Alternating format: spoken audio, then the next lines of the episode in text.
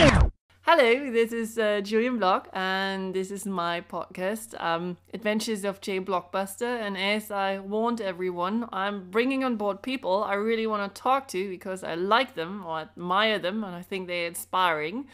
And today I have here Mhairi Calvey, with whom I worked in two feature films, I think. Yes, Right? two. Yes, More to come. more to come. You want to tell us a little bit about yourself? Yeah, sure. I'm um I'm an actress and uh, recently producer from the UK, and um I started acting when I was very young, uh, doing Mel Gibson's Braveheart, and um I've recently been nominated for Best Newcomer at the National Film Awards. Yay! Yay! Which keeps being delayed because of COVID, so we like get emailed saying it'll be in a couple of months, and then it gets delayed again. So hopefully we'll be able to actually celebrate it. Um, and uh, yeah, I've got a few productions lined up for when we can go back filming again, and um, I'm also uh, writing a blog with Julianne, which we're gonna talk about in a minute. Yes, uh, but let's put the blog like a little bit towards the end. I think um, what I really am interested in, like, I mean, the first film we have been working on is called Three Lives. And from my perspective as director producer, and being two weeks um, prior production without a lead actress, because, like, for several reasons, we lost our lead actress, you really saved our butts. So maybe you wanna like I- i'm interested if you'd just kind of say a couple of sentences how the experience was shooting on set and also create a little bit more value for everyone who's not familiar with filmmaking maybe um how as actress you perceive shooting in general Sure. Um, so Three Lives was actually a bit of a gift for me because it came completely out of the blue. Uh, you guys were super close to production, um, and I got cast two days before um, I had to fly out to Germany to meet you all. so it was it was I remember reading the script and um, then literally sorting out getting on my plane and it was quite an adventure the shoot. And um, it was an amazing experience actually just sort of you know we went through so much physically to make the film. Um, i always say to people it was a bit like shooting the Revenant. Just because we went through so much physically and emotionally but it was such an incredible experience um, and it's definitely one i wouldn't trade ever because it was just it was a lot of fun. I learnt a lot as well on that shoot. That's what was the best thing and the worst? Um, the best thing was I actually loved being in Germany. Uh, my family are from Germany, so it was nice to actually go to Europe and to shoot a film there in a country where my mum grew up. So that felt really amazing. Um, the worst thing was the mosquitoes. Oh, well, I'm with you on that. Like, well, I I had actually the first tick in my life as well. Like, so, but then what did you expect? Like, if you're kind of three weeks in the forest. oh yeah, So yeah. I knew that there were people like who had a lot more ticks than I did. yeah, I know. I think it was it was crazy just seeing the amount of mosquitoes and um, everybody's legs swelling up and hospital trips because of it and stuff. But it's all part of filmmaking, which kind of makes it um, a big adventure, and I love that. It's a great life experience, I think. yeah, from a directing perspective, I might I, I can add this. So it was really, really wet. So we shot in the summer of 2017, and it was like when there was uh, I don't know an incredible amount of water just coming down. Everything was flooded, so our locations were flooded. We sometimes had to location to go location recce in the morning to find new locations. And then for Mhairi, our lead actress, her legs got infected, and then she told me like I can't get near water. Which was a little bit of a uh, well challenge, but just one of many. So um, we managed, and I think yeah, like um, Tyrone Rickens recently said, well, uh, all this misery made us act better in in terms of the characters we we were supposed to portray. um, So, like, I think to ask you how you prepared for the role of Emma in Three Lives might be a mean question since you just had, like, the trip on the airplane. But how, in general, like, as an actress, how do you approach roles? Well, in general, as an actress, I'll I'll take. Um, I mean, as long as I can get would is always amazing. So if I've got like a couple of months to prepare for a film, that's uh, just incredible, because then you can research um, history if you need to. Um, and you can just really take your time to get into it. And I, I do it in several different ways, but I usually start off just breaking the script down um, to figure out what people say about the character, and what she says about herself, and that's obviously quite a good indication. Um, and so, and then I, I do various other exercises.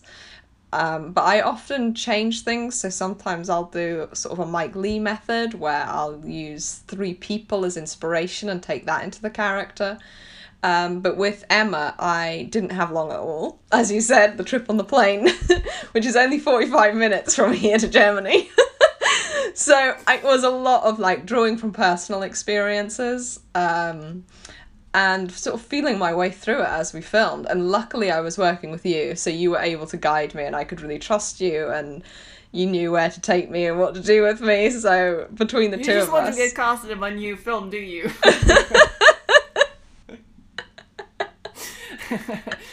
Uh, no, but seriously, like, yeah, I, I really, like, likewise, from my and like, I really enjoy working with you, and it was in, extremely easy in many ways. So that was, um, you were God sent. If I believe in God, I don't. So, like, I, I just thank the universe for that.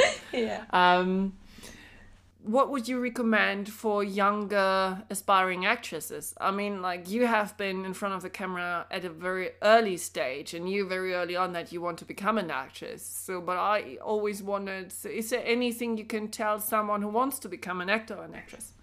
Um, I think just do it for the right reasons. It's a pretty tough industry. Um, and while there's many amazing parts to it, it, it can be a bit of a rough journey. So I think you have to do it for reasons where you love the actual work um, and have passion for the actual work.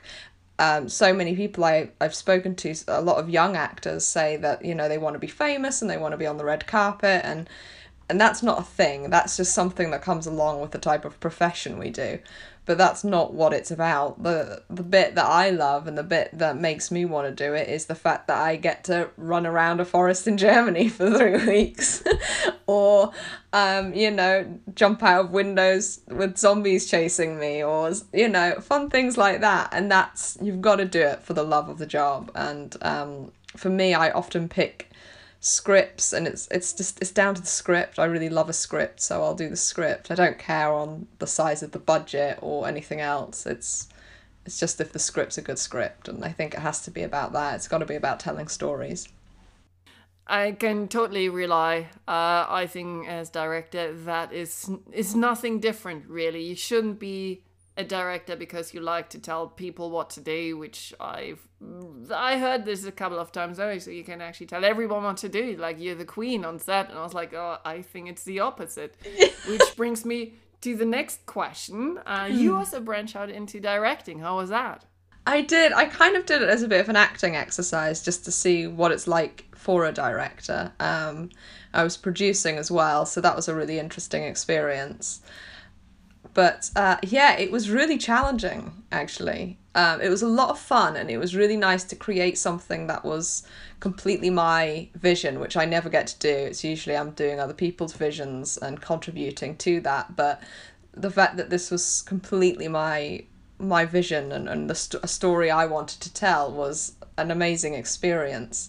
But it's very challenging because um, I also acted, I played a very small role in the film.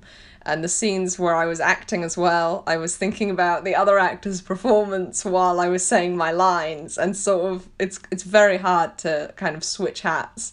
Um, but it was a great challenge and a lot of fun. But I think I'm I'm more of an actor producer rather than an actor director it's good to try this out. I mean, I did. So I played a lead role in one of my first films, like which is a full feature, and I decided after that that I'm like a uh, director type. So I want to direct. I don't want to act because I think there's so many people who do a better job, and I really appreciate like actors doing what they do because you have to let go so much, which I wasn't really able to. So, um, which gave me good insight in what you're going through.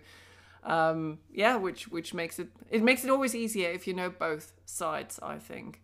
So, like, um, you more or less answered also my next question, sort of, which means like you see yourself more like uh, producing, acting, acting in the future. So Yeah. Yeah, I love bringing teams together and I love that about producing. Um, I really want to get into executive producing as well. Uh, but it's often to have the freedom to be able to pick up a script and go, yeah, let's make this film. Um, so I've had a couple of really great scripts come to me recently. Uh, one with uh, from a director in the Netherlands, and um, that's a Western film, and it's just this really beautiful script, and it's his first ever feature as a director. So I'm excited to work on that and produce that, and um, yeah, I'm co-producing another project as well, and I just I love that I'm going to be bringing teams of people together, and from actors I know to to crew that I know. It's it's a lot of fun. Which also influences I, I reckon uh, what you can and cannot do on set. So i mean i find this is also why i like directing producing or at least like be onboarding some producing capacity just because you have like more control um, of everything in terms of like what the whole ship steering towards so i think this is great. So we also produced like the last film you came also on board as producer which is the curse of hobbs house. Um that one we just had a trailer drop uh and it's presented at cannes right now at the virtual market this year so i'm super excited to see how that one will do do you want to tell us a little bit about the experience doing the curse of hobbs house Yeah, that was that was an amazing experience for me because I've never produced anything before that. So to suddenly produce a feature film with a budget and play one of the leading characters, it was it was a lot. I jumped in the deep end with it, but I learned so much along the way. And luckily, I was working with like yourself and Wolf and Paul, who are all experienced producers. Um, so I, you know, I you guys guided me through and taught me so much about producing. Um, but I loved it. I loved that it was. I got to bring people together who I knew were talented, um, and that I got to see pro- the process right from the beginning, from when you guys finished writing the script, right until post production, and just seeing that whole process through, and all the other things that goes into a film that even as an actor you're just not aware of the amount of work that goes into every thought from accommodation and travel and contracts and just it's it's amazing actually just the amount of work that goes into something I think this is some other aspect you really come to appreciate if you see once how much work there is, like to sort out uh, the three T's transport, tea and toilet. yeah how Simon liked to say that. What was your favorite moment in the Curse of Hobbs House and what was the worst? I think my favorite moment was when we had um, the stunt guys in, where we had uh, Lucy and she came along and helped us, and we were doing sort of jumping out of windows and shooting zombies, and that was just really fun. It was just something I'd never done before, um, and it was just great to actually work with people who do stunts and just see what they do and also just talk to them while we were working because their job's so scary. They put so much on the line just for a film to look good. So it was it was just a great experience to do that. That was one of my favorite days was doing all the stunt stuff. And mckenna loved it as well. Yeah, we can see. we didn't stop doing the stunts did we? Because everybody rapped and we were like let's keep doing it Yeah, you had a lot of fun. Scenes where you just say, "Can we do this again? Can we do this again, please?"